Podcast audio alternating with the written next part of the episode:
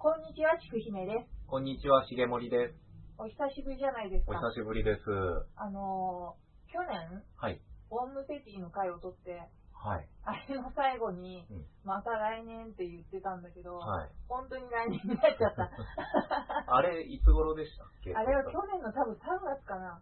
そんな前？うん、2月じゃなかった気がすまた桜の季節になっちゃったじゃる。ないですちゃっか。あら、早いですねた。。早いですね。はで今回は、まあテーマ会、い。はい。久しぶりに、なんでしょ江戸時代の歌舞伎とか芝居小屋とか歌舞伎役者とか、う。うん。辺からちょっと語りたい人物がいるんで、はい。私が21歳の時ほうから温め続けて、はい育成と構想10年？のやつをやりたくて、はい。で、まあ、それを喋るにあたって、うんあの、江戸時代の末期、え幕末の芝居小屋とか歌舞伎についてちょろっと話したいと思うんですけど、はい。当時、うんあの、天保の改革、はい。わかります？名前だけは。水野忠国のはいはい天保の改革はい。があった頃で、うん。で、その頃って、ちょうどね、どんな感じだったかっていうと、うん江戸三座、日本橋の方に、あの、こう集結してるというか、株芝居小屋が集結してて、あはい。で、それが焼けたんですね、火事で。うんで、その火事で焼けたのをきっかけに、役者さんとか、うんその芝居関係の周辺の人たちっていうのを、はい。みんな浅草の猿若町に移転させて、はい。そこにいなん一挙に住まわせようっていう企画が持ち上がった。うん。で、その頃って、まあ、芝居とか、あとその、井戸町、でうんそういう風俗に対する取り締まりっていうのがうん。すごい厳しくなってきてる時代で、はい。まあ、それの一環のキャンペーンで、悪所うん。悪所の人たちと、うんあと芝居関係者はうん一箇所に集めてしまおうっていうけしからんと。けしからんとけしからん人は一箇所に集めて管理しようと。そうそう、はい。そういうキャンペーンでした。はい。で、その時に、あの、浅草に移った、日本橋のあたりからうん浅草に移った三座、中村座、はい。市村座、はい河原崎座。はい。で、河原崎座っていうのは、あの、まあ、その後に、えっ、と、まあ、ちょっといろいろあって、森田座になるんですけど、うんっていうのが江戸三座っていうのはい。になりました。で、最初は、都心から、その田舎に移ってきて、うんまあ、その芝居小屋が、うんまあ、悪戦苦闘するんですけど、その当時、浅草っていうのはまだ全然開けてなかったってこと？そう、田んぼだったんですね、うんほぼほぼ。はい。まあ、あの、吉原とかがあって、うん。そういう意味では、なんていうんですか、盛んではあったあんだけど、、吉原はもうあったの？先にあったんですね。うん。あ、じゃあ、吉原があって、その後、あの、浅草が移ってきて、芝居小屋が移ってきて、そこから繁華街になってったって感じ？繁華街うん。なっていって、うん。で、まあ、ただ当時はそんな本当に、うん。まあ、田舎だから、お客さんもみんな日本橋の方にな慣れてるから、うん。来ない、来ないんで、うん。まあ、悪戦苦闘してたんですけど、はい。水野忠国が失脚するんですよ。うん。で、失脚すると、天保の改革が終わりを告げて、はい。で、その締め付けたりは、もう今もそうじゃないですか、うん。締め付けられまくってたら、はい。庶民のその逆ギレというかの、あリバウンドが。リバウンドがすごくて、うん。でそれで一気に反動で、うん嘉永文化っていうあの文化が始まる。嘉永時代の、はい。それが始まって、で、その頃、やっぱどうなったかっていうと、うん芝居小屋に行かなかったような層も行くようになる。ああ、締め付けが、あの、きつかった分、その反動でもうみんな楽しんじゃおうみたいな。。そうはい。で、あとはその、前みたいに敷居が高くなく、うん割とその、なんていうのかな、庶民が自由に行動できるようになったから、うん自由にお金を稼ぐ、で、小銭を稼ぐ人っていうのが結構増えていって、うんなので、こう、おのずと芝居っていうのは敷居が高かったけど、うん。うん。庶民もちょっと稼げばいかれるじゃないかみたいな。だからこう、あある意味結構バブルっぽくなってくるんですね。はいはい文化っていうのはあで、やっとその締め付けから戻ってくるわけです、うん文化が。そんな時代の話でした。はい。その頃に生まれて、その頃に育った三世沢村田之助、沢村田之助。はい。三代目沢村田之助っていう人のお話を今日はやりたいと思います。はい。お願いします。はい。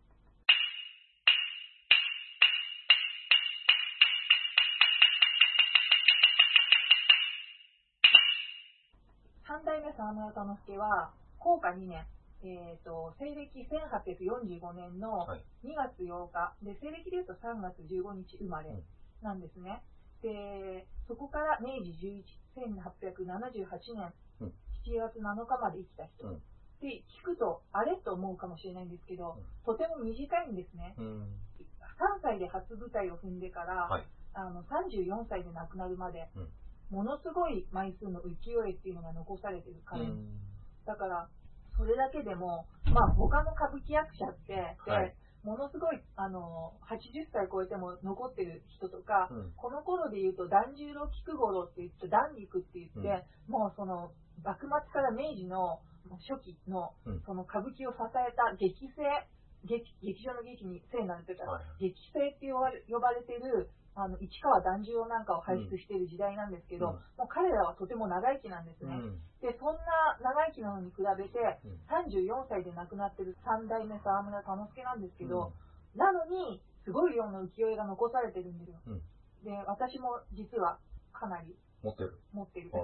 で、そう結構浮世絵を昔、うんあの、ちょっとお金があった時に、うん。好きなあの推しの役者なので、うん浮世絵を集めていたんですけど、はいそれだけでもかなりの枚数、集めきれないくらいもちろん出てて、はい。なので、それでも人気のほどっていうのがすごい伺えるんですね。活動期間はえらく短いのに、はいだから伝説のバンドみたいなもんですよね。あ山口百恵みたいな感じ？みたいなもん、あの人っていくつからいくつでしたっけ ?15 ぐらいから、?31? いや、いやいやいやないか、20代前半でしょ ?22、3とかでしょ？多分結婚した3歳で34歳までってことは、活動期間で言うと、30年山口百恵とそんなに変わんいやない？い。や、全然山口百恵だって、なんで？多分10年も活動してないでしょ。じゃあそっちの方が結構あれだね、流星のごとくうん。現れては消えてって感じ。そうそうそう。山口百恵いいんですよ、うん別に。で、なんですね。で、この人は、すごいいろんな芝居とか、うんあとあの、小説うんなんかの題材になってる。うん。これはなんでかっていうと、非業の死を遂げたとされる、そのラストが、死に方が。うん。それがポイントでん、だからものすごいこう、いろんなものの題材として、うん。ま、また私みたいな、その後世にうん、それを読んだりとか、あと自分で実際その、浅草に出かけてみたりとかして、より沼にはまっていく人というのを輩出していくわけですよ。ね若くして死ぬと、いろんな想像がかき立てられるわけですな。はい。で、もう沼落ちさせられるっていうねおー後世の人が。はいっていう感じなんですけど、うんまあどんな感じだったかっていうと、まず、生まれは名家。ものすごい名家の、歌舞伎界の中の名家のでなんですね。お父さんがたやじにしてしまうんです。うん。後ろ盾がないんですね。うん。一門の中で。で、一門を引っ張るために、あの、なんていうかな、ちっちゃい頃からうん、いい意味で、こう、世間連れというか、なんていうのかな、よなれるように育ってしまうというか、うん。よなれざるを得ない。まあ、自由奔放に育てられた若様みたいなもん。うんお殿様みたいな。いや、名家なんだけど、あの、要は自由奔放にできない、お金がない、あの、後ろ盾が結局ないからお父さんが早く死んじゃってるから。はい。だから、さっさと自分で稼ぐしかないっていう。ああ、そう、もっと老成しちゃった感じだ。そうそうそうそう早いうちに、だから、いろんなことが分かってしまう。そういうタイプの子で、すごく小器用に育つ。うんうんで、でも3歳ぐらいから舞台にもちろん立ってるんですけど、ものすごいちっちゃい頃から映える子でうん、すごい才能を見出されて、はい周りとか、あとお客さんにも受けが良かった。うん。そんな子なんです。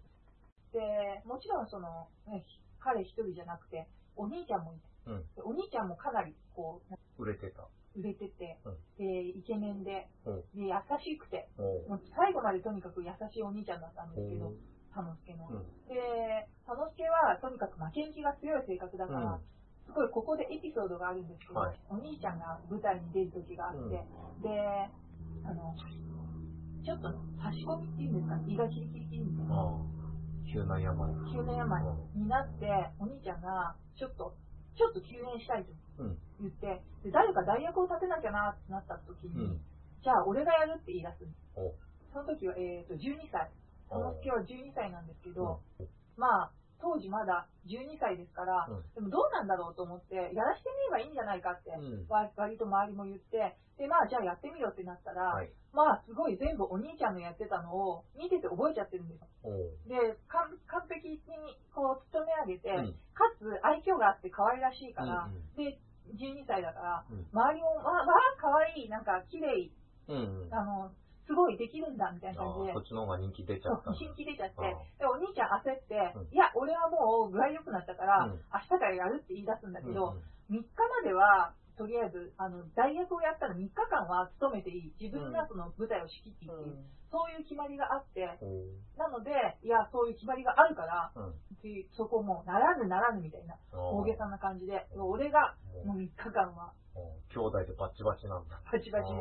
で、もうお兄ちゃんはでも、もうそういう子供の頃から、うん佐之助に言われると、はぁっていうう、ん。まあ優しいからう、ん。うん、まあしょうがないかってなって譲るっていう、まあ、そういう、だから子供の頃から勝ち気で負けに気が強かったっうん。ていう、あの、要要は役者向きっていうエピソードがあるうん。ぐらいです。推しが強いのね。推しが強い。うんで、14歳。14歳の時に名題役者になる。で、沢村義弘っていう幼名から田之助っていう名前を、あの、継ぎます。名題役者っていうのは？あの、看板がうん、要は絵がこう入るみたいにババンってはい。芝居小屋の前に。そういう役者のことを名題役者です。ああ、あれか、あの、昔の映画って、キャスト全部が名前出てこなくって、なんかある程度役のある人しか名前出ない。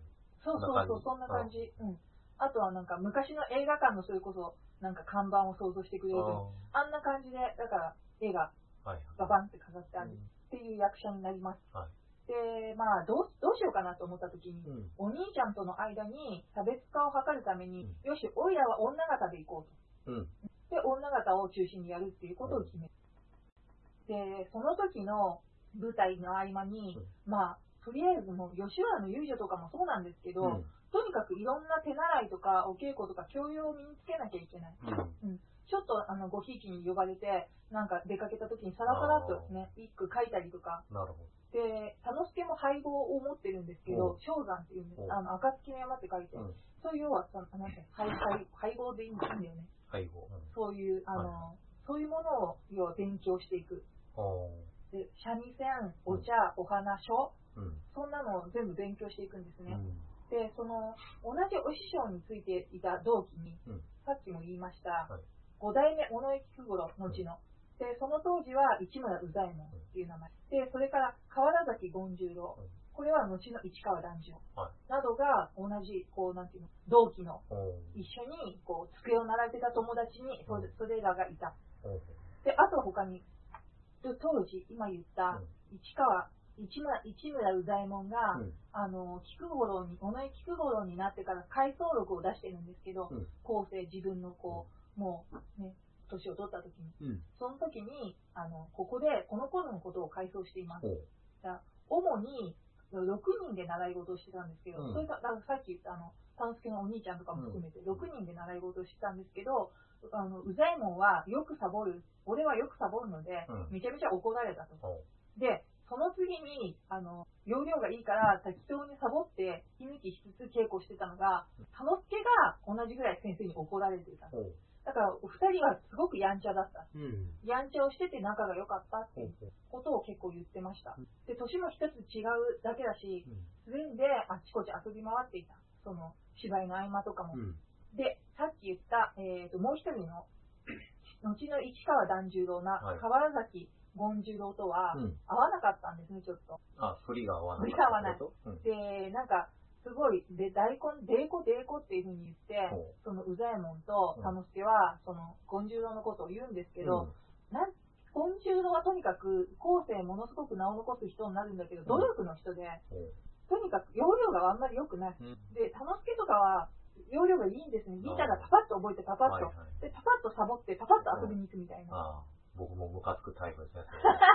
どっちかっていうとあれですよね、重森さんは、ね、容量が悪いタイプですよね。まあ、コツコツね、やコるタイプで。ツコツやるタイプですね。はい。そんなタイプなんで、ちょっとそれが合わなかったんですけど、努力型というかね、だから、たあの、権十郎は。うん。で、だから、あの、ここで結構もうちょっと後に話になるんですけど、ちょっとエピソードがあって、はい。まあ、さっきも言ったように、反りが合わないわけですよ。うん。で、ちょっとしたことで、そうやって、おい、お前また下手くそ残されてんのかよみたいなこと言ったり、また、権十郎の方も権十郎の方で、よく思ってないから、まあ、ひいきに陰口を叩いたりとかしちゃう。の、あの、あいつらはちょっとダメですよ、みたいな。うん。ちょっと批判しちゃうんだ。批判しちゃう。で、それが、運悪く、隣の式にいた、田之助と宇左衛門が、それを聞いてるんですね。っていう、ご飯食べに行った時に、はいはい。っていうのに遭遇して、で、まあ、ひいきに呼ばれた座敷で、うん。田之助たちのことを言ってた、うん。その、権十郎なので、う目の前にはごひいきさんがくれた大事な財布っていうのが置いてあるんですけど、うん。まあ市川家の、いわ若様みたいなもんだですから、うん。で、さっきちょっと言い忘れたんですけど、田之助には後ろ盾がいないんですね。でもこの、市村宇左衛門も、うん。あのうん。50。ー河原崎権十郎も、結局、その一座の跡取り息子なんです。だからバックボーンがしっかりしてて、はい。まあ、田之助だけはそこで一緒に遊び回ってるんだけど、バックボーンがないってういうん状態ではあった。うんなので、同じような立場の3人ではあったんだけど、うんそこら辺はちょっと違う。あでですね、その話戻しますけはいど、権十郎は、まあ、だからお坊ちゃんみたいなもんあ。だから、うん甘やかされてたんじゃなくて、より厳しく、うんまあ、芸をもしつけられてたんだけど、はい悪口言ってるのが隣の部屋でうん。聞こえた田之助たちは座敷に入っていって、で、あこんなところに恋の財布、うん。恋の絵柄の財布、うん。恋はあの、ぶあの竜になる。から。滝を登って竜になってね。そうそうはい。なので、そういう財布をもらってたんですけど、うん。座敷に入ってきて、ん。その財布を見るなり、こう、バッて取って、で、お醤油をバーってかけて、うん。で、食えよ、ほら、食えよ、ほらって言って、恋だったら食ってみろよ、恋だったら食えるだろ、これ。って言って。恋国にでもしたらどうだみたいな感じで、顔にビタビタ、こう、財布をくっつけて、ひどいことすんね。三之助がね。で、それで、もう泣き出すんですね、今週の。まあ、挙句の果てに。うん。で、謝れよって言って、まあだから、ヤクザですよね、ほぼね。あれか、なんか、10年ぐらい前に、エビ病がなんか、なんだろうな、ようなよ感じ。あのちょっと、ちょっと立ちの悪い人と関わっちゃったみたいな。うんまあ、立ちの悪いのはこの場合、田之助なんですけど、そう言って、うんまあ、しまいに泣かせてしまうとう。ん。で、後々、その河原崎権十郎は回想録で、うんまあ、市村宇左衛門はいい。うん。あれは、あの、若なんて若気の至りというか、うん。その幼心の出来心のやんちゃ。うん。でもあの悪魔みたいな田之助だけは一生許せないっていうおふうに、もうその当時う、お互いのて、なんていうの、立場はもう全然田之助の方が下になっちゃってるにもかかわらず、うんそういうふうに思い出していってるもう。それだけ裏に骨髄にね、そうそうそうしに行ってる感じだ。そう。そんなことがありましたね。はい。悪魔のようなあいつだ。悪魔のようなあいうんつ。なんか綺麗だし可愛いし。おそう。その悪魔のようなあいつは、うんもうお盛んなんですよ。お14、4、5歳で、うん。まあ、吉原に繰り出すのは普通。うん。で、いろんなうん、こう、人と関わっていくんですけど、色ごとでね。おあの、吉原の遊女をはじめ、うん。芸者さんとか、うん。で、田之助に入れ上げて、うん年季を伸ばしちゃった芸者さんもいるくらい。うん。うんそのくらいだから、あの、お盛んだった。はい。まあ、お兄ちゃんの方もそれはすごくて、おお兄ちゃんは吉原から、まあ、芝居小に通うぐらい、10代で、でも14、5歳とかでも、吉原とかに行くのは普通のことだ。おで、そんな感じで、はいひいきとかもうんいっぱいつく、ついてくるんですけど、うん一番最初に言ったように、今まで芝居小に行かなかった層も芝居に行くようになる。言って、で、この頃の一つの芝居小に1000人ぐらいが入るんです。お結構ですよね。うん。で、道幅って、聖地巡礼に付き合わせたじゃないですか。はい。このラジオを撮るにあたってもう一回、今はないけど現場を見ようっていうことになって、で、あそこの実際の芝居小屋があった通りっていうのを通ったと思うんですけど、うんはい道幅そんなに広くないでしょ、言っても広。くないですね。広くないですようんあそこはだからもうあの辺りが、とにかくごった返してるんですね。追っかけと、あとその芝居見物のお客さんと、あと役者さんたちと、役者さんたちの、その、だから、なんていう、グッズ、グッズを売る店。だからもう、あれでしょう、お祭りの縁日で混んでる時みたいな感じになるんでしょそう。う。うん。そんな感じでごった返します。うんで、当然、田之助にも、あの、熱烈な追っかけがいる。はい。まあ、一人や二人じゃないんだけど、うん。ここで、田之助は、まあ、運命的というか、うん一人の女性と出会います。うんまあ、それまでも散々なんですよ。ね、いろんな人と出会いすぎてて、まあ、恨みを買って、もう、なんて、人情沙汰に近いことになったりとか、ああ、もう、次々と、ぽいぽい捨てみたいな。ポイポイしてるから、あと、上野の寛永寺のお坊さんはい。っ。ていうのが田之助に入れ上げて、ん破滅し、みあの、新書を潰したみたいな、あーもう男も女も。そあっていう話もあるくらい。ー、へで、そんな中で出会ったのが、相模屋正五郎っていう人の娘。うん。相模屋正五郎っていうのは、あの、トビの一番偉いトップの親方で、うんで、あの、この市村座っていう芝居の三山の中で大喧嘩があった時に、浅草の同じ飛びのすごい偉い人で、新門達五郎っていうのがいるんですけど、ね。ね、有名なんですけど、と、の、新門達五郎と、その一味灘の若い衆の喧嘩っていうのを、うん。その相模屋正五郎が、まあ、一発で収めたぐらいの実力者。とにかくだから大胸郭、江戸の。うん。なんです。で、その娘さんとうん、まあ、ちょっといい仲になる。で、相模屋正五郎っていうのは、あのー他に有馬屋清右衛門っていう人とかもいるんですけど、うんとにかく、田之助のひいき、うん。田之助をバックアップしてくれてる。うん。だから、折に触れそうやってバックアップしてくれるから、田之助にしてもいいお客さんだから、うん。まあ、まあ、な仲良くなっていく、その娘とも。っていう感じでした。で、そんなこんなで、うん。まあ、順調に出世していく田之助。16歳の時に、立尾山にならないかっていう話が持ち上がる。立尾山っていうのは、その一座の中で一番偉い女方なんですね。トップの女方。宝塚の月組トップとか、そんなあ感じ。そままさにそんな感じうんです。あ月組は月組のトップがいて、花組は花組のトップがいるじゃないですか。うん。で、そうなんですよ。だから、一村座の中で一番偉い人とか、うん森田座の中で一番偉い人とか、うんそれぞれのトップのお山がいて、立ちお山なんです。はい。一緒です、一緒です。あっていうか、多分こういうのの流れなんでしょうね、宝塚が。あー。きっとそういうのを踏襲してるんでしょうね、きはいっとね。で、この時、うん。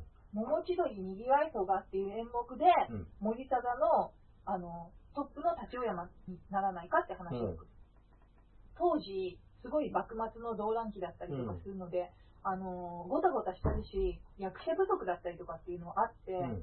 なんだけど、16で立ちお山になるっていうのは、やっぱり普通のことじゃなくて、うん。すっごい、なんていうの、珍しいこと。ああ、大抜擢。大抜擢それだけ人気があったってこと？もちろんそれだけ人気があったっていうことも本当なんですけど、あの、当時、森貞っていうのは、すごい借金区だったんですね。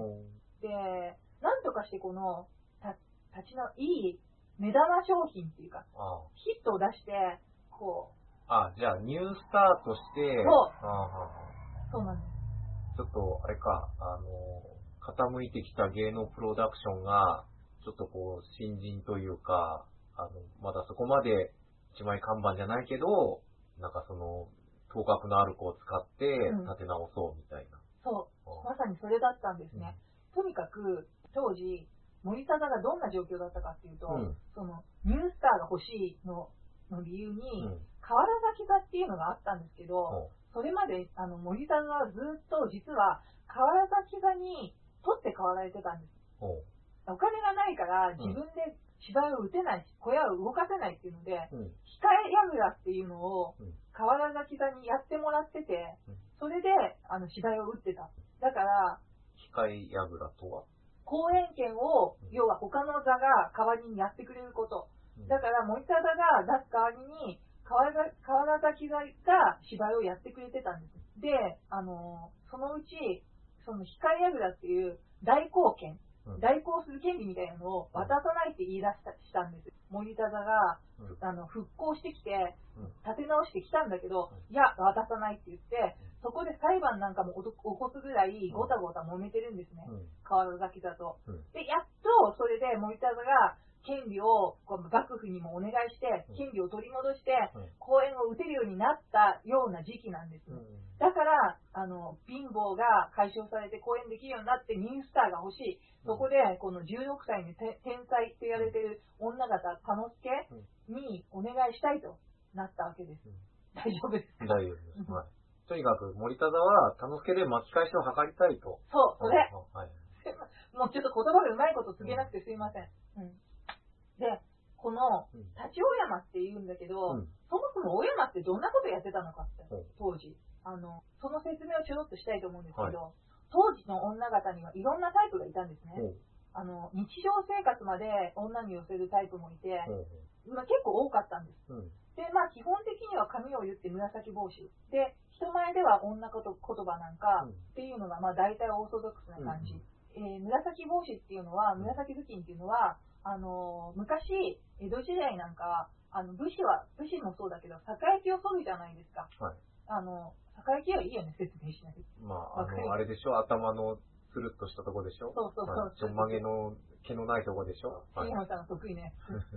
はい。そう。で、それがあるとみっともないから、うんそれがあるとやっぱ野郎っぽいのはいはいがみっともないっていうので、そこに紫色のなん頭巾というかキレを乗せてああ、はあはあ隠したんですね、はい酒焼きを。はい。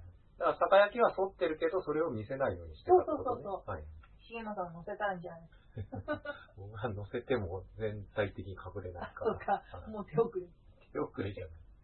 そう。なんで、えっ、と、そうそう、そんなんで、うんそれが紫頭巾なんですね。で、他には、あの、結構、まあ、えぐい話なんだけど、生理が来ちゃったりとかって思い込んでるタイプとかもいて、なんか幻の腹痛がしたりとか、あ想像妊娠みたいなのが起きるくらい、もう女になり、なりきってるっていうか、なんかもうそういう状態になってるんだ。そう。おっていうタイプとかもいたりして、あとはその恥ずかしいから男風呂に入りたくないとか、そんな感じの人とかいて、うん。で、田之助の弟子で、市川炎上っていう人がいるんですけど、その人なんかはもう男の役者と同棲してて、うん。まあもうそそっちってことですよね。で、あの、羽子板とかして、うん。女の子みたいに日日常も遊んで過ごしてたりとかしたらしいんですね。で、じゃあ、田之助ってどんなタイプの女方だったのっていうと、あの、田之助の奥さんが喋ってるのを聞いた人が、うん。あれ？これ田之助が喋ってるのかなって思ったぐらい似てるんですって、奥さんとうん。声が。おってことは、普段も女、言葉女声、うん。人がいる時にはそういう風に喋ってたのかなっていう風に推測できる。うん。で、まあ、人前ではだから女を、女のか感じをやってたんじゃないかってで、まあ、恥ずかしいから、あの、非客の前ではトイレに行かないとかっていうのもやってたらしくて、で思うに多分これって、この人結構暴力型とかも起こしてたりとかうん。するんですけど、自分の求められるイメージっていうのが分かってるから、うんひいきが喜ぶなら女っぽい風にやるとか、うん。こういう局面ではこういう風に見せた方がうん。受けるだろうっていうのを、まあ狙って、まあ役者さんだからね。だから見せ方っていうのも日常的にやってたんじゃないかって思う。うん。で、田之助人気で森田座は盛り返すんですけど、市川小団次っていうのが森田座に、あの、下ってくる、関西の方から下ってくることになるんです。で、この人はうん、とにかく苦労人でうん。叩き上げ、うんで、浜芝居っていう中規模の芝居からのし上がった人なんですね。うん超実力派うん。で、この人もお家が別に対して名家なわけでもなく、うんそういう叩き上げの人なんで、で、小団次は、田之助みたいなタイプが好きじゃないんですよ。うん田之助、どんなタイプかっていうと、まあ、とにかく役が欲しい。目立ちたい。で、芝居のコツなんかを聞き出したら、次にうん、その器用に、ちょっと聞いた話とかを自分の役の芝居の中に取り入れて使っちゃう。うんだから本当に小技をちょちょちょってやっちゃうようなタイプ。で、小団次はうん日常から女でいるタイプが好きなんですよ。女方として。かしずくタイプ。尽くすタイプう。女房とか、そうなんか、そういうタイプの女方が好きなんで、下ってくるときに、女方をもうすでに連れてきちゃってるんですよね、森田さんに。ああ、そその、なんだっけ、こ小団次うん。は女方じゃない。小団次は違う。あうん。その、まだあ、し自分の芝居のうん相手役としてのそ小山を、もうこの人っていうのを連れてきてるんだ。連れてきちゃったはいう。で、そうしたら、あのね、メインで立ち小山に田之助がいるのに、うんまあ、実質、田之助が追い出される形になるんですよ。おー顔を潰されるっていうか。で、なんでかっていうと、この時に狂言役者の川竹木阿弥、いあの、川竹、その頃は新七だったんですけど、うん。と小団次っていうのはゴールデンコンビで、うん。新七の書いた芝居を小団次がやる、めちゃめちゃ当たるっていう、うん。この構図ができてるから、森田座的には小団次には絶対出てほしい。あだから、あれだ、その、まあ、進行のうん、例えば、映画会社のうん。スターのところに、その、ハリウッドとか、うん。格演のとこからスターを呼んできたら、俺の相手役はこいつ、みたいな感じ。そうそうそう。で、まあ、バチバチなるんだけど、うんとにかく田之助はまだ、そこ、そこでは、もう、画を張れるような状態でもなく、いいよ、俺が引くっていうことになる。うん立ち山を追い出される形。うん切れますよね。うんで、切れるけど、そこは冷静に対して、とにかく、布石を張る。布石を張って、自分がいいように立ち上がれるようにうん、あれする。で、冷静に対処して、まず、親友の、さっき言った、市村宇左衛門のいる、市村座、うん。あと中村勘三郎のいる中村座、うん。っていう二つの座に、いざ掛け持ちで出れる俺を出してくれっていう判断するね。の時、その今言った市村座をメインに、その市村座の役者さんの中で、うん。市川新社って人がいるんですけど、そこの立ち会いの新社に、いろいろ芸のことについて教わって、うん。で、芸事について勉強して、うんそこで、あの、大ヒットの役を演じるほ。だから、転んでもただじゃ起きませんなんですけど、本朝二十四項っていう演目で、八重垣姫っていうのをやる。うんこれが本当に大ヒット。で、この頃ですよ、街中で、田之助曲げ、田之助下駄、田之助襟なんていう。で、曲げと下駄と襟。うんもうファッションのファッション中心になっちゃうわ。これが流行ったってもう、うんあの、文記にも書いてあるぐらい。うんすごい、だから、田之助を真似してる女の子たちがみんな、うんうん、アイドル、アイドル。もう何？みちょぱの多分男のアイドルでいいんだよ、そこは例えるなら。な。裕次郎カットみたいいいな。かった。古いすげえ、すげえ男出てきた。すごい昭和のスタン出てきましたね。あ今の若いあのアイドルとかちょっと言ってみてください、男性で。え、男性アイドル、うん。何？スノーマン？そうまあ知らんあ、でも頑張った。今、一応頑張った。頑張りましたねなんか。わからん。なんか知らない韓国アイドルとか？うん あの、二人ってどこにハマりそうだから進めましょうか。うん。で、とにかくそのアイドル、アイドルブームっていうか、楽しきブーム、ずあの到来ですよ。で、あの、人気絶対の中、中村座に移るんですね。うん。で、ここで再び、ちっちゃい頃に同座したことがあるんですけど、うん川竹新七と同座できることになる。で、この頃、田之助は役がやりたいって言ううん。で、もう自分のために、こう、小団次と新七のゴールデンコンビみたいなの、うん俺にもそういうのがやりたい。俺もそういうふうに、俺のために役を書いてほしい。っていうふうに、い新七に言う。うん。で、さっき言ったように、もともと貸し付くタイプとか世話女房タイプは嫌いで、うん。で、ともすると、立ち役がやりたいってよく言言ってるんですね、この頃。女方なのに。まあ、いくつかやってるんですけど、立ち役っていうのは、もう完全に男。で、主役で男。うん。がやりたいやりたいって言ってて、で、もし女をやるんだったら、坂東修華っていう人がいるんですけど、みたいな、その人っていうのは、すごいなんか電報で気が強くって、実際の人物像もそういう人なんだけど、プライベートでも。そういう、その人が得意としてしてた当たり役みたいなやつがやりたいっていう風に言って、ダダをこねる。強い女主人公みたそいうなやつ。そうそう。で、それで、あの、彼のために書かれたものが、娘暦浮名の横串、通称、切られ乙女っていう、切られ乙女っていうのは、乙女さんってこと？そう、あの、死んだはずだよ、乙女さん。で、切られ乙女のその乙女さんっていうのは、うん。切られよさっていうのが、体中に切り傷を受けてっていう、あの、男の役なんですけど、うん。これが、あの、不倫して、うん。で、それが見つかって、うん。体中に48 8箇所かな、うん。切り切り刻まれ親分にヤクザの不倫あ見つかったからね、あの自分の旦那に切られる女の役っていうのを田之助向けに「切られ乙女」という演目を書き下ろしてくれるんですね。川竹新七が、うん、それで「切られ乙女」という演目が切られよさじゃなくてうんできたってういう、ん。でその娘暦浮名の横岸がやった頃から悪魔物っていうものにどんどん興味が向いていくんです悪魔物っていうのは、悪いおばあさんと書いて悪魔物。そううん。でも実際にババアではなくて、うんこの悪魔っていうのはおキャンとか、うんあとそのさっきも言った電報だとか、うん。ちょっと奔放な女の人、ああの、動く系、貸し付く系じゃなくて、あ。あの、なんか、ちょっアクティブな女主人公みたいな。そうそうそう。そういうのを、で、実際に、ヤクザの女房とか、うん。あと危ない橋も渡るみたいな、なんか、なんていうのかな。女ピカレスクものみたいそうそう。それが言いたかった。うんピカレスクロマンみたいなうん。そういう役を得意としていくんですね、どんどん。うん観客はうん結構まあ、刺激を求めて、まあそれはどの時代もそうなんだけど、うん刺激を求めてて、うん結構その、エログロじゃないけど、うん激しい演目うん。が、こう、好きで。はい。で、明け皿かけ皿っていう、シンデレラのママ子いじめをうんテーマにした演目があるんですけど、それに出演した時うに、ん。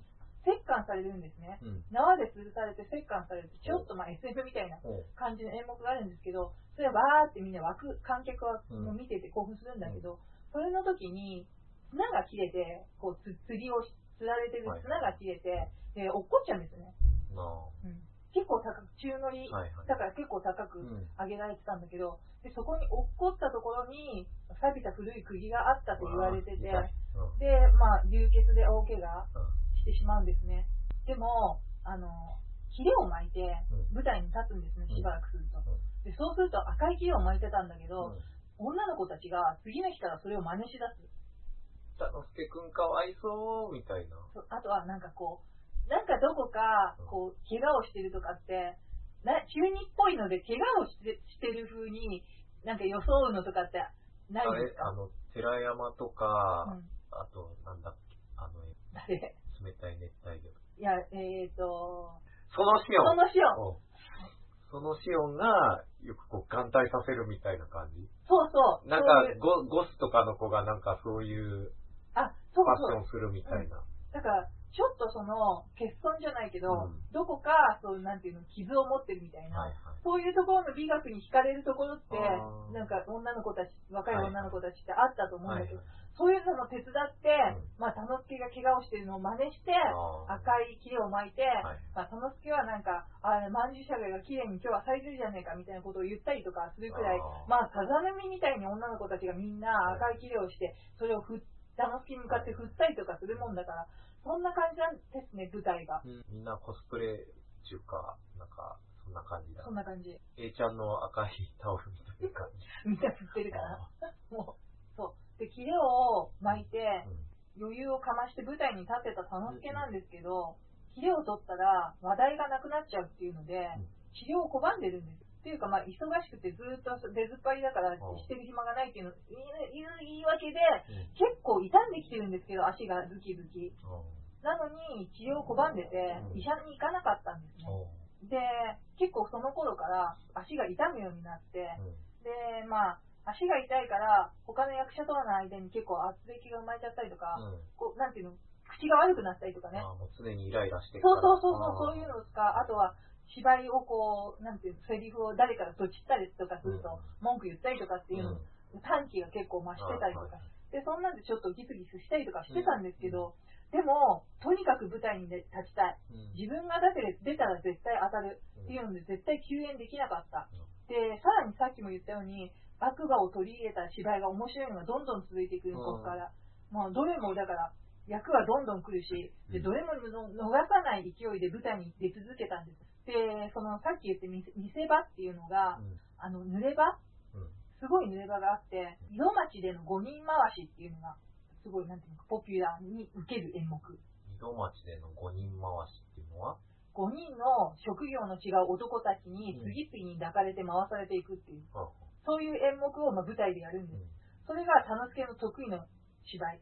で、この頃の田之助を思い出して、さっき言った宇左衛門、後の菊五郎は、うんあのー他の役者さん、誰だか福助かな？誰だったか？は、なんかこういうことを思ったことないんだけど、うん田之助と一緒に芝居してると、ついなんか気が悪くなるというか、ムラムラしてしまう。ほうっていうようなことを言ってた。だから、休むことはなくて、もっともっと芝居がしたかったんですね、田之助は。だから舞台に立ち続けてしうんまう。でも、ダッキのお百っていう演目でうん、ついに倒れてしまうんです。これは、もう、後に一回だけ他の地方巡業した時にやってたらしいんですけど、これはもう本当に田之助のために、新七が書き下ろしたうん。演目で、ダッキみたいな性格のうん。強い女、ダッキっていうのは、えっ、と、どこだ？中国の、あの、中央の時代、中央の妃かな。方針かな。そうそう。うん。あの、要は王王様だか皇帝だかをたぶらかして、みたいな、みたいな。そういうやつね。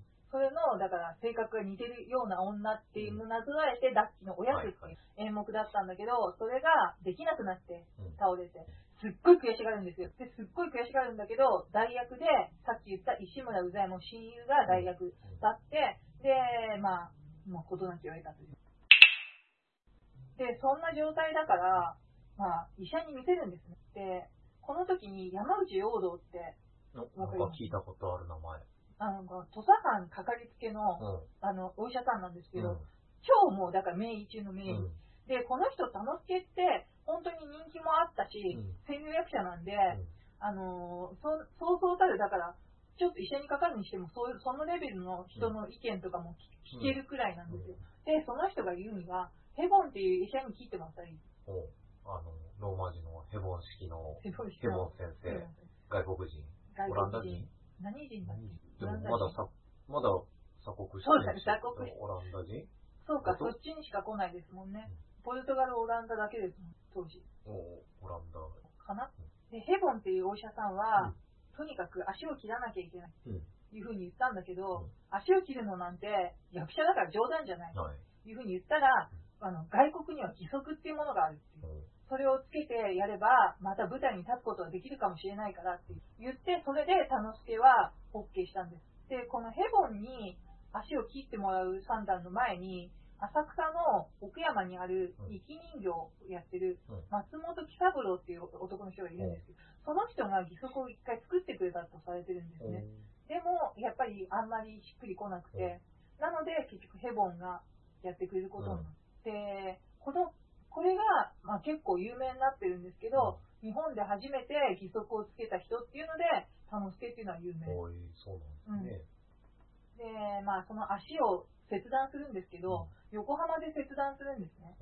ヘボンがそっちの人だから。で、横浜で切断するんだけど、とにかくあの、お寿司屋さんの2階を貸し切りにして、豪勢な、うんあの、ちゃんとした処置をしてもらって、うん。で、無事に足切りも終わって、でお、お姉さんがついてたんですけど、戻ってきて、で、自分の足を切った足を庭に植えたんですね。でそうすると、なんか、夜になると、足がも元に戻りたい、戻りたいって言って、泣く夢を見るんだとか、あとはその、足が痛え、足が痛えとか、これは現実っていう、はいあの、もうなくなっちゃった体の部位が痛むっていう、はい。じゃないかと。楽しきが戻ってきたら、まあ中店を練り歩くと、自分の存在を主張するように、ね、当時はしかもみんなほら、好奇心旺盛だから江戸っ子は。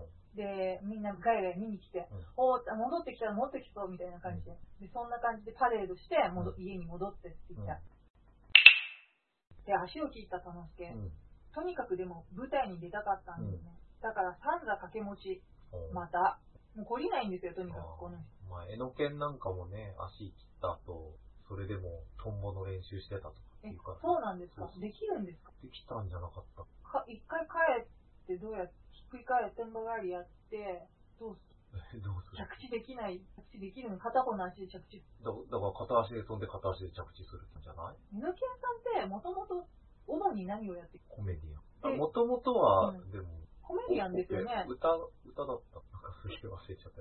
もだからまあコメディアンで、うでももともと、その、あのとにかく、うんあの、生来、その運動神経がむちゃくちゃ良かった。ああ、そうなん。それがあるんですねそう。なるほど。そう。それで、あの、とにかく楽助は舞台に出たかったんそうで、三座掛け持ち。で、この時に楽助を支えてたのが、うん長谷川勘兵衛っていうう、ん。あの、大道具師。おううん。この人が支えてくれててう、で、いろいろ足を切った楽助に対して、なんていうの仕組み、工夫、ああ工夫を考えてくれて、こうやって、ちょっとなんていうの、かばうようにしたら、こうやって動くんだったら、こうやって補助をやったらとかみたいな、あ大道具のはい知恵で、こう、不自然に見えないようにいろいろやってくれてた。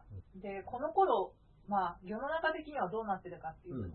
あそあの、上野で、将棋隊と官軍がぶつかり合ってたああ、時もうそんな時代。うん。で、その頃、戦争がない時はうん、芝居小屋にバイトでん、将棋隊の人が来てたりとかして、そう、そんなこともあったりとかして、うんなので、あの、最後配送するじゃないですか、うん将棋隊って。その時に、まあ、落ち延びてきた、うんこう、将棋隊の人を、あの、市村座かなが、かくまったりとかっていうようなこともあったうんらしい。だからまあ、まあ、庶民の味方というか。なので、その頃、まあ、幕末も幕末、うんえっ、と、芝居小屋も、とっても貧相な状態なんですね。で、明治2年になります。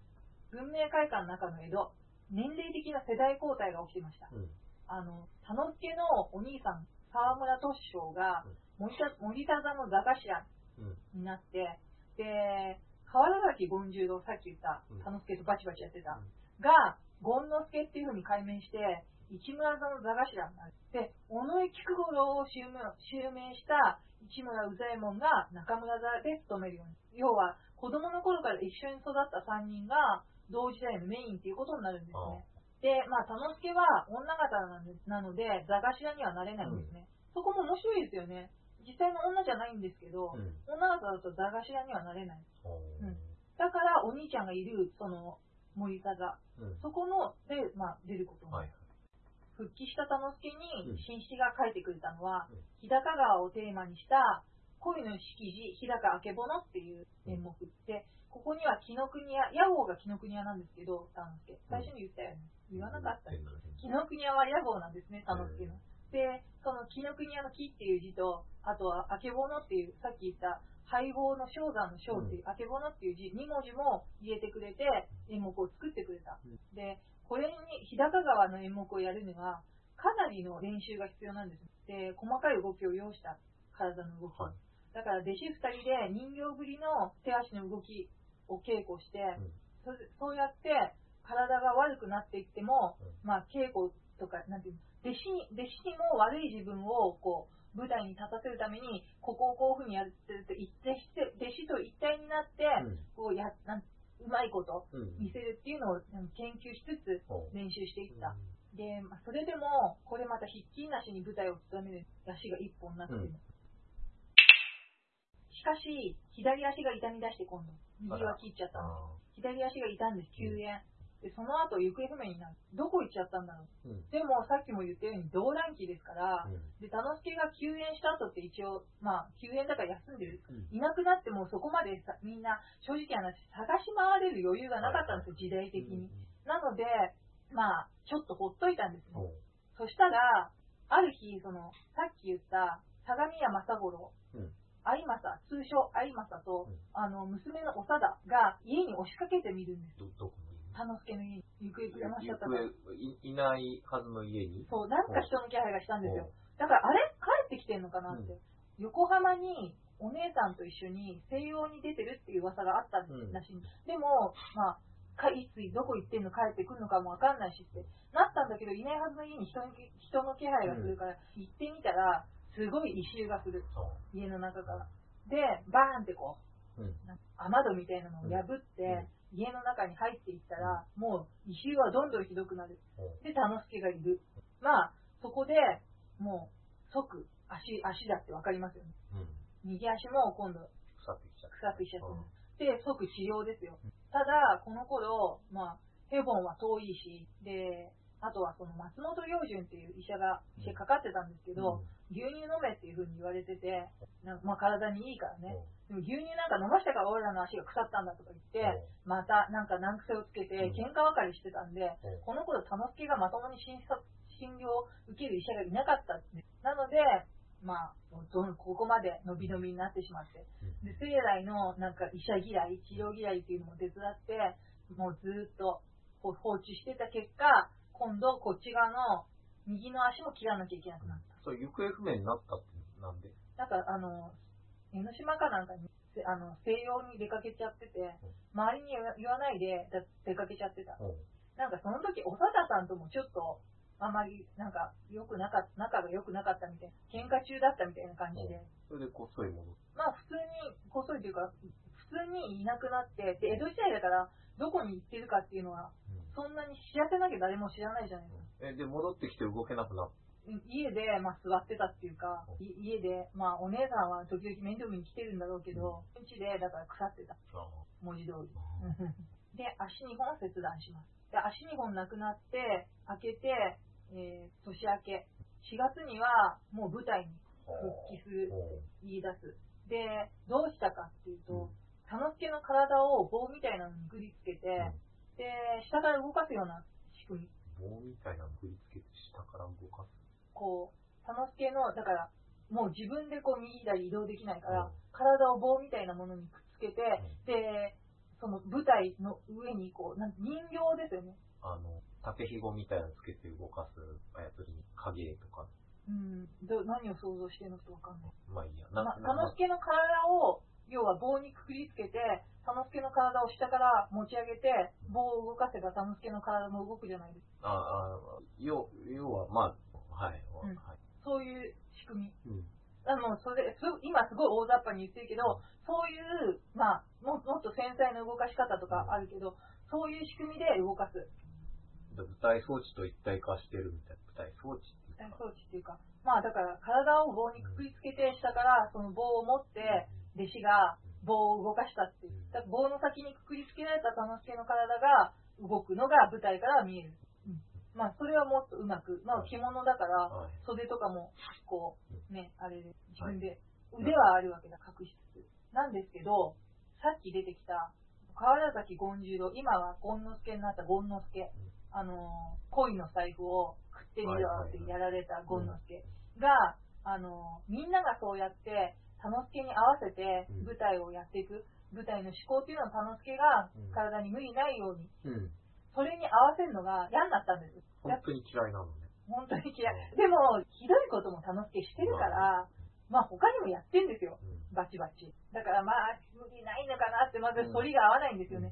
だからまあ、死んじゃえばいいのにあいつはあの、こんな風になってね、うん死んでしまえばいいのにみたいな。うんしかも明治になって、うんその、芝居っていうのは西洋にも通用するようなうん高尚なものにしなきゃいけないようになっていってんのに、うん雰囲気的に。でも、あの、あいつのやってることって言ったら、まあ、その、五人回しだとか、うんそういう、欧米に顔向けできるようなもんじゃないし、うんだからあいつみたいなやつは死んじゃえばよかったのにって言ってんのを、田之助は聞いちゃうんだけど、手足があれば、そこで殴りかかること、昔の自分だったら、殴りかかったりできたのに、もう今じゃあ、その、なんていうのか、あの、ね、どんどんどんって向かってって蹴る足もない。うん。それで情けないっていう風になる。そう体の自由が効かない。悔しすぎる。で、そこでどうしようかと。もう幕引きを考えるようになるんですね。言いたい。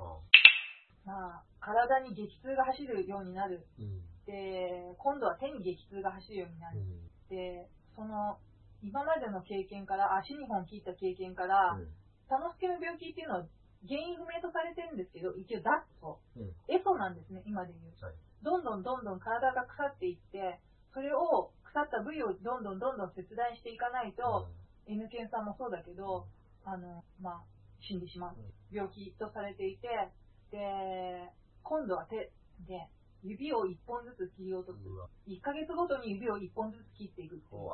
で、なんでそんなことをしたかっていうと、あの、そうすれば、自分の経験から2年くらいは体が持つから。で、そうすれば舞台に立てるから。それをずっとやってきたんだけど、それをやり続けるには金がいるんですね。で、自分を舞台に立たせるには、その、もちろん治療費っていう意味でも金がいるし、その、ま長谷川勘兵衛みたいにやってくれる周りで支えてくれる人たちを雇う金も必要だし、もう法外なお金がかかる。で、よくは役者と小じは一緒やってやめられないなんて言う言うじゃないですか。だから本当にこの人は舞台から離れたくないんだけど、でも、そういうこんな状況になって、しかも、あの、明治になって演劇改革、だから列強に恥ずかしくないうん。ものにしよう、歌舞伎というものをうん西洋に列強に誇れるものにしようという中で、はい人が来なくなる中に、江戸の芝居をやり続けてる、ね、ところには人が来なくなる中で、まあ、従来通り続けるのは不可能だっていうふうに佐之助は思ったんですね。で、一世一代の引退工業っていうのをどこでやったか。あの、市村座が村山座っていうのに変わって、そこの立ち尾山として、おう。うん、だから引退工業が行われたんですね。この頃はもう田之助は、田野太夫、田野太夫っていう。うん。それはどういうのかっていうと、その、同時代に一人の最高位の女。うん。だから立ち尾山とかっていうことじゃなくて、うんもうこの江戸時代、末期のこの時代に一人しかいない最高位の女方。で、田野太夫、田野太夫っていうふうに言われるようになって、そんな田之助の引退工業、ものすごい、まあ、豪華に行われる、その新しくなった村山堂で行われるんですけど、まあ、さっきも言ったように、さその5人回しとかもご法度になった時代、明治5年っていうのは演劇改革、とにかく芝居を恥ずかしくないものにしようって、お達しが出た年なんです。で、その年に、だから佐之助の引退工業が打たれたっていうのは、まあ、偶然じゃないだろうっていう。だからその、自分の足と一緒で、江戸っていう町から足切りされたんだろう。時代から足切りされたうん佐之助。で、この頃、引退工業では、山陽の芸者さんが芝居の途中で舞台に来て、割り台詞で佐之助を褒めるっていう思考が。で、それがもうだから流行語みたいな。うん今でもよくあるじゃないですか。流行語言ってみてください。どんだけ。それ？さっき見てたから。それか。何？今のこう、うっせえわ。あ、とか、時を戻そうとかよく言って。それを去年のじゃないお笑いばっか見せられてるからね。な、なんでしたっけ？そう。なんで、田之助さんを褒めやんしょうって。田之助さんを褒めやんしょう。田之助さんを褒めやんしょうっていうのが、その演目のセリフの中に入ってたんですけど、それが、まあ、街中で、市中で流行するようになる。だからまあ、引退講義をしたにしても、うんまあ、相変わらず話題を重なっていく人なんですね。あの、体悪くなっても舞台に立ち続けてるっていうところで、すごく、やっぱお客さんも来てたし、まあだから絶頂期の引退、好きなやつですよ、重森さん。桃江形式ですよ。この時に、ちなみに、長田さんと結婚します。うん結婚してます。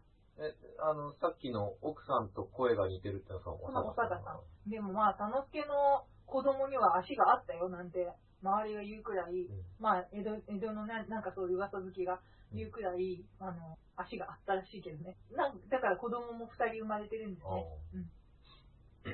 で、引退後は、うんその、長田さんの父親の経営するうん芝居茶屋に住んで、芝居茶屋紀ノ国屋っていうのを経営するようになる。芝居茶屋とはあの、茶屋、茶屋っていうのがあって、で、お芝居をしてる合間に、なんていうの、ご飯とか食べるところとか、あとはその、まあ、いろんな、そこでお客さん同士が会ったりとか、まあ、そういう、あの、芝居に、芝居小屋にはなくてはならないシステムに芝居茶屋。まあまあ、昔のあれっていうのは、今はなんか劇場はもう劇見るだけみたいな感じだけど、もう一日そこで過ごすみたいな。うん、そんな感じの。ただ、この頃、お金と、あと観察っていうのを取れば、うん。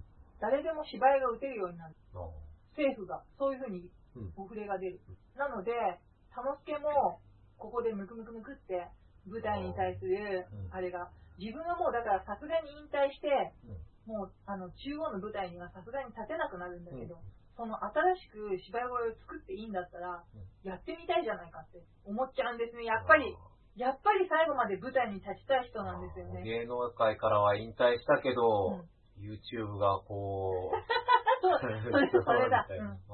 それで、まあ、長田さんの父親だから、相模屋正五郎とか、有馬屋清右衛門っていうさっき言ったひいきとかと掛け合って、あの、ちょうど1個、新新しく新築したばっかりの小屋が1個空いてたんで、うんそこを金に物言わせて買い取ってうん、沢村座っていうのを、薩摩座っていうのを買い取って沢村座っていうのをオープンさせる。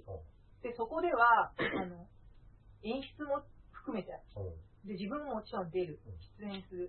で、実質の座頭。だから女は座頭になれなかったんだけど、うん女方はね。うんでも実質の座頭うん。そして兼プロデューサーも務めた。まあ大満足です。で、沢村座は、あの、その、だからさっき言った三座と違う小芝居の分類だったんですけど、当時の歌舞伎界は、田之助を身内として踏み込んでたってことがわかる。なんでかっていうと、引退興行の後に、だからこの沢村座だけに出演していたんですけど、明治7年の東京役者見立てっていうやつに、他の役者と並んで、田之助の名前が書いてあるんですね。それは、あの、お給料の給金の書き込まれてない別枠っていう形。でも、もう明治になっても、あの、芝居の世界に田之助っていうのは、そのその人ありっていうふうに、ちゃんと存在を認められてる。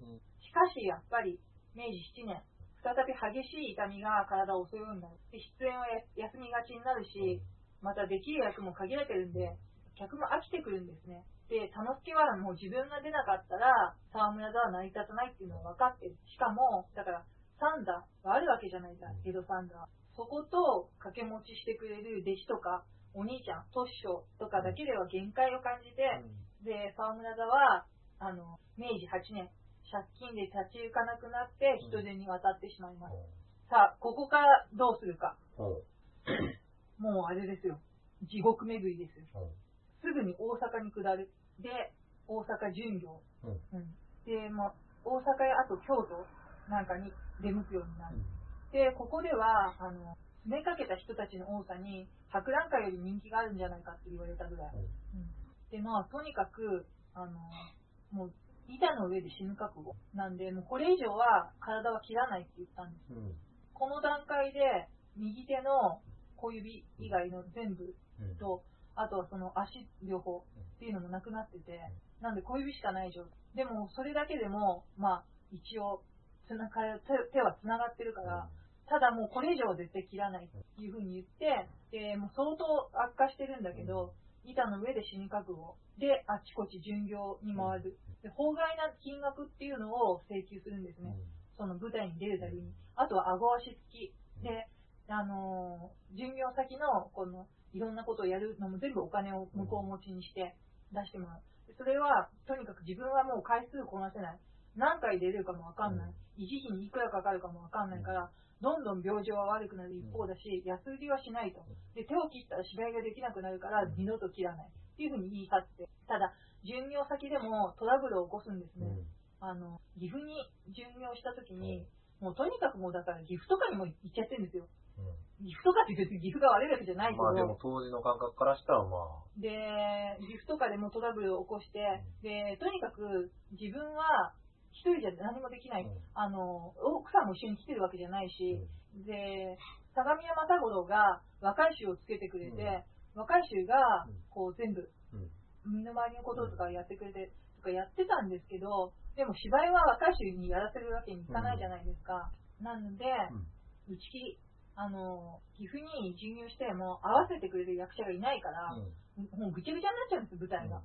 それはもう他の役者がついてきてくれなくなっちゃった。だから、お兄さんとかとも別、だから、単身、だから身の回りを世話してくれる人だけで、単身岐阜に、一人舞台をやってるってこうんうん、持ち上げてもらったりとか頼むんだけど、もちろんうまくいかないから打ち切り。ここでこういう風に、だからやってとか、うん。こういう道具でやってって言うんだけど、もちろんいつものメンバーじゃないしうん、自分の身内でもないから、岐阜まで来ちゃったらもう回せないんですね。だから芝居が打ち切りで、で、その足で京都にいるお兄ちゃんのところに行くんです。と。お兄ちゃんっつって。お兄ちゃんびっくりするんだけど、どうしたって言ったら、なんかもう来ちゃったって。うん俺に芝居をさせてくれ、俺に役をくれっていうふうに言って、お兄ちゃんのとこに行く。で、そこには、あの、今、菊五郎になったうざいもうんん。だから、菊五郎もいるんですね。で、ああと思ってお兄ちゃんが、あの、結構落ち込んでたみたいだから、そりゃそうですよね。落ち込みますよね。もう、に逃げ帰ってくるなんて、あの、ね、王子の頃の楽之助だったら考えられないようなこと。だからそれで、なんかお前、あの、菊五郎に、お前に会いたい女がいる、会いたがってる女がいるんだって、あの、トッショ、お兄ちゃんが言うと、え、誰なんだ、それは。で俺に会いたい女とか、またなんかお前そうやって担いでるだろう、ことを言うんだけど、そこに、田之助が背負われて登場する。で、まあ、田之助は、ね落ち込んでるから、うん。まあ、泣いちゃったりとかするんですけど、これが田之助の正気の最後だ。で、まあ、田之助は、この時に、もうもうちょっと、お兄ちゃんもそうなんだけど、まあ、京都にね、来たんだから、もうちょっと菊五郎に、まあ、ここでゆっくりしてってくれて、2日でも3日でもいいから泊まって話、積もる話もあるだろうから、してってくれって言うんだけど、この時東京で新富座っていうのが開幕する。あの、まだ新富座がなかった頃なんで、ここで開幕、この時代ここで開幕するっていうタイミングなんで、帰る、帰るって言い出すんですね。で、東京に帰っちゃう。で、この時、京都にいて、田之助と敏章が。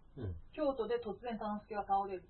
で、意識がこん意識が混濁して、体の震えが止まんなくなって、まあもうちょっと戻っていって、とりあえず、菊五郎は東京に帰るんです。で、まあそれを見送る形になった田之助なんだけど、これ、この時これが最後で、まあ、もう本当はもうちょっといてほしかったのかわかんないんだけど、まあ正気をなくす。で、その日の夜、京都で突然倒れる。で、意識が混濁して、体の筆が止まんなくなって、で規制を上げたり、布団の上に小人がいるって。結構、うちのおじいちゃんとかもそうなんだけど、まあ、混濁すると小人見ちゃう人って結構いるんですけど、言い出して、で、小人の役者が踊ってると言って、で、そんな風に、まあ、おかしくなっちゃったから、そんな噂が広まらないように、兄のトッショはずーっと芝居を続けるんですね、京都で。で、その間に、奥さんの長田とお父さん、有正が迎えに来て、秘密裏に東京の邸宅に移した。で、そこの場所っていうのが、浅草氷亭っていうところの、あの、料亭。そこの裏にある離れを買って、そこに移したんですね。で、日中はとにかく外に出れないように、ただ中庭にだけは出れるように、座敷牢みたいなのを作って、そこに出れるような風に。ここって行きましたよね。あれ、あそこの今もある料亭がそこなの？多分そうだと思う。で、もちろん高いから中は入ってないんですけまあど、外から見てるだけね。聖地巡礼のはいね。。で、ね、だから位置関係で言ったら、めちゃめちゃ猿若町と近いですよね。氷亭って。ね、歩いてまあ5分。ぐらい。そこに移す。はい。で、まあ、時々正気に帰ってうん。顔を作ってお塩を塗ったりとか、うん。あとは自分がおもとってあの盆栽、あうん、盆栽を触ってみたりとか、うん。いじってみたりとかやって過ごすこともあったんですけど、まあ正気なのかうん。夢うつつなのかみたいな状態で、で、7月7日、あのーその前6日の夜からうん。眠り続けてて、うん。意識が混沌して、で、7月7日、あ夜が明けた頃に、あまあ、そのまま息を引き取ったんです。うん最後までお兄ちゃんに会えなかったのが心残りって言っていたとか言っていないとかうんっていうふうでした。で、まあ、長田さんが朝見見に行った頃にはもう息を引き取ってた。七夕の日。うんはい。はい。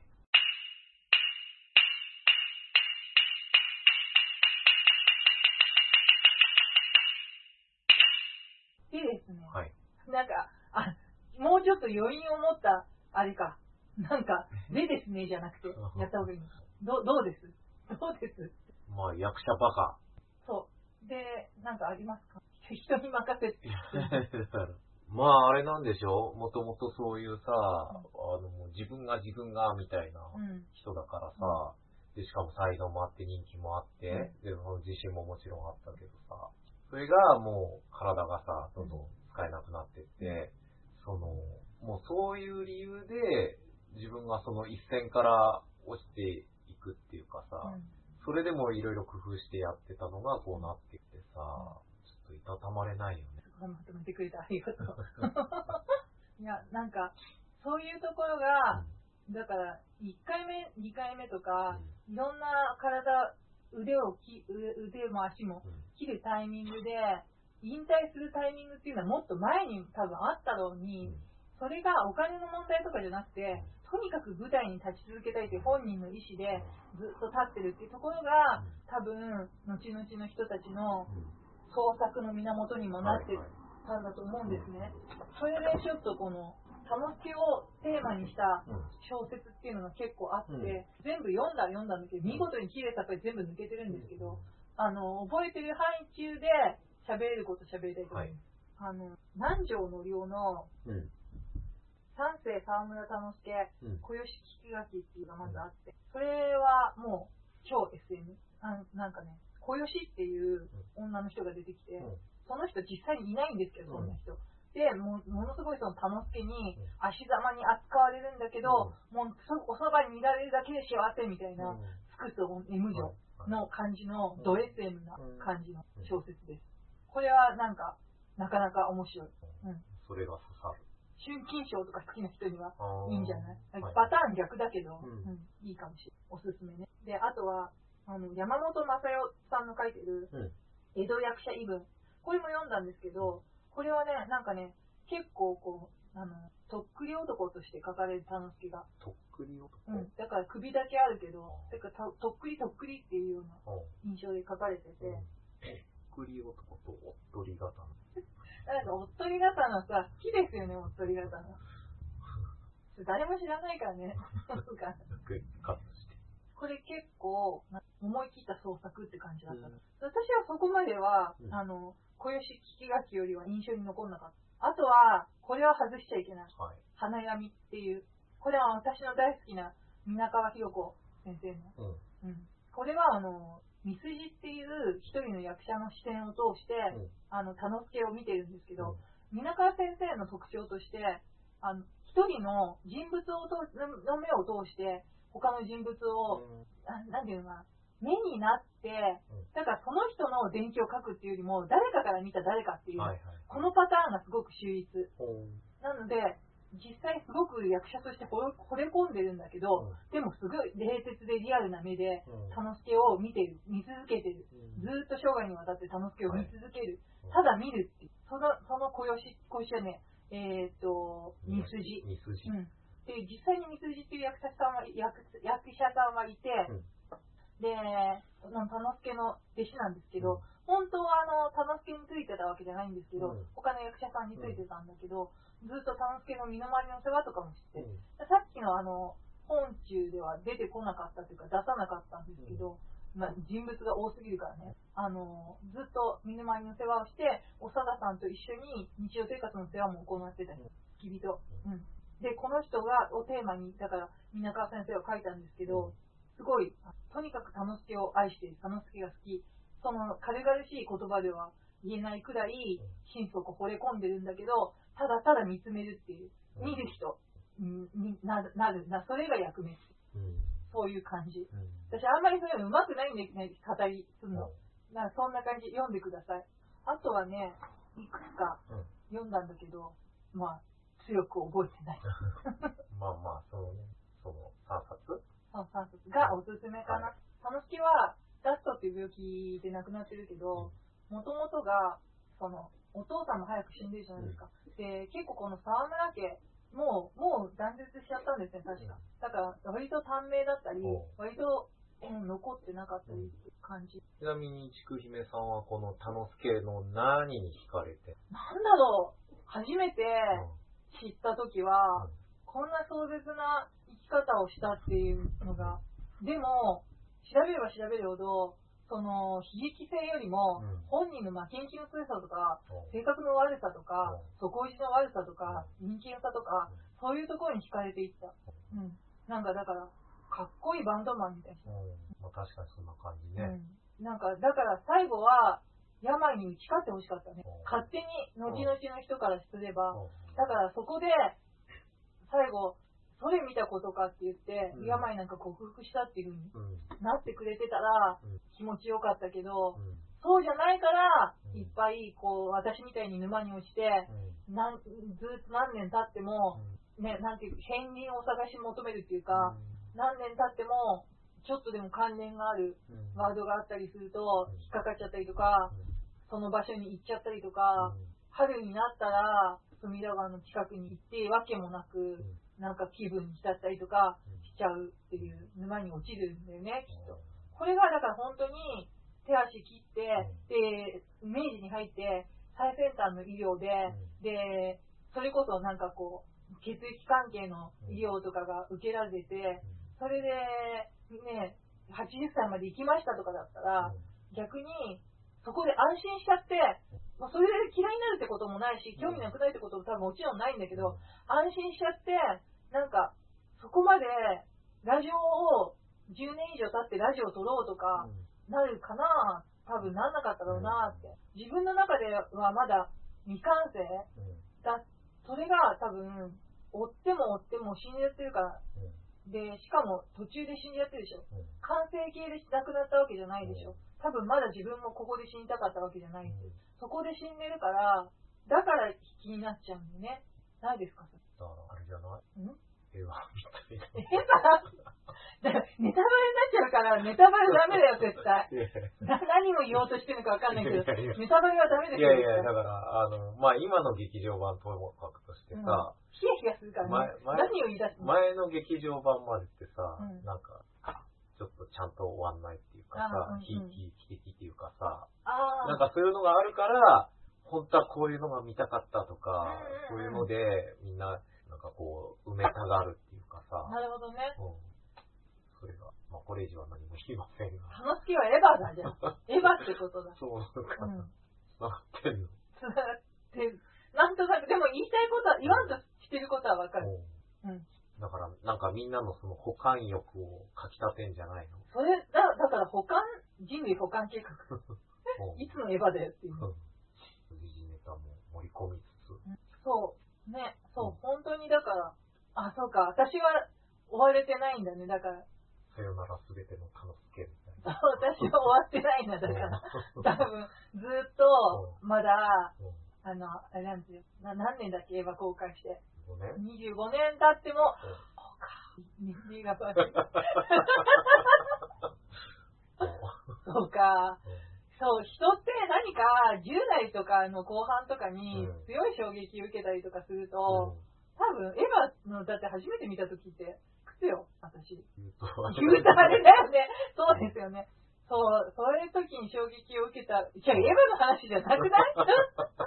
いや、まあ、例えとしてね。うんもだと、多分、ずっと、でもそうじゃないですか。なんか、若くしてう、うん。自分のね、友達とかがそこで終わっちゃうと、その人のことってずっと忘れなかったりとか、その見てた当時の自分で時が止まっちゃったりする感じってない？まあだから、あれでしょ、若くして死んだ、その、その自分が多感な頃のスターとかっていうのはやっぱ永遠の存在になりやすいじそれ、それな、ゃない。そう、それが私にとっての楽しけなんですよね。なるほど。だからちょっと自分に重ね合わせたりしちゃったりするの？いやー、それはなかったんだけど、うん自分が体悪くなって、う逆に楽しけをやりすぎて、ん。足悪くなったかなとか思ったりとか。なんか、一挙にオカルトですけど。人はね、こう、ストーリー付けしたがるもんだから。でもだとしたら嫌だなと思うし、うん自分はそこまで強くないから、なんか、うん。いや、ね、まあ、とりあえず、うん、10年分のこの思いを吐き出して、とりあえずこの、タノスケ、そうだね。北終止符を、さよならすべてのタノスケ。じゃあ、今回はこんな感じではい。いいのかな、いいんじゃないですか、うん。はい。ありがとうございます。はい、ありがとうございました。ありがとうございました。あーじゃあまた来年。また来年。はい。はい。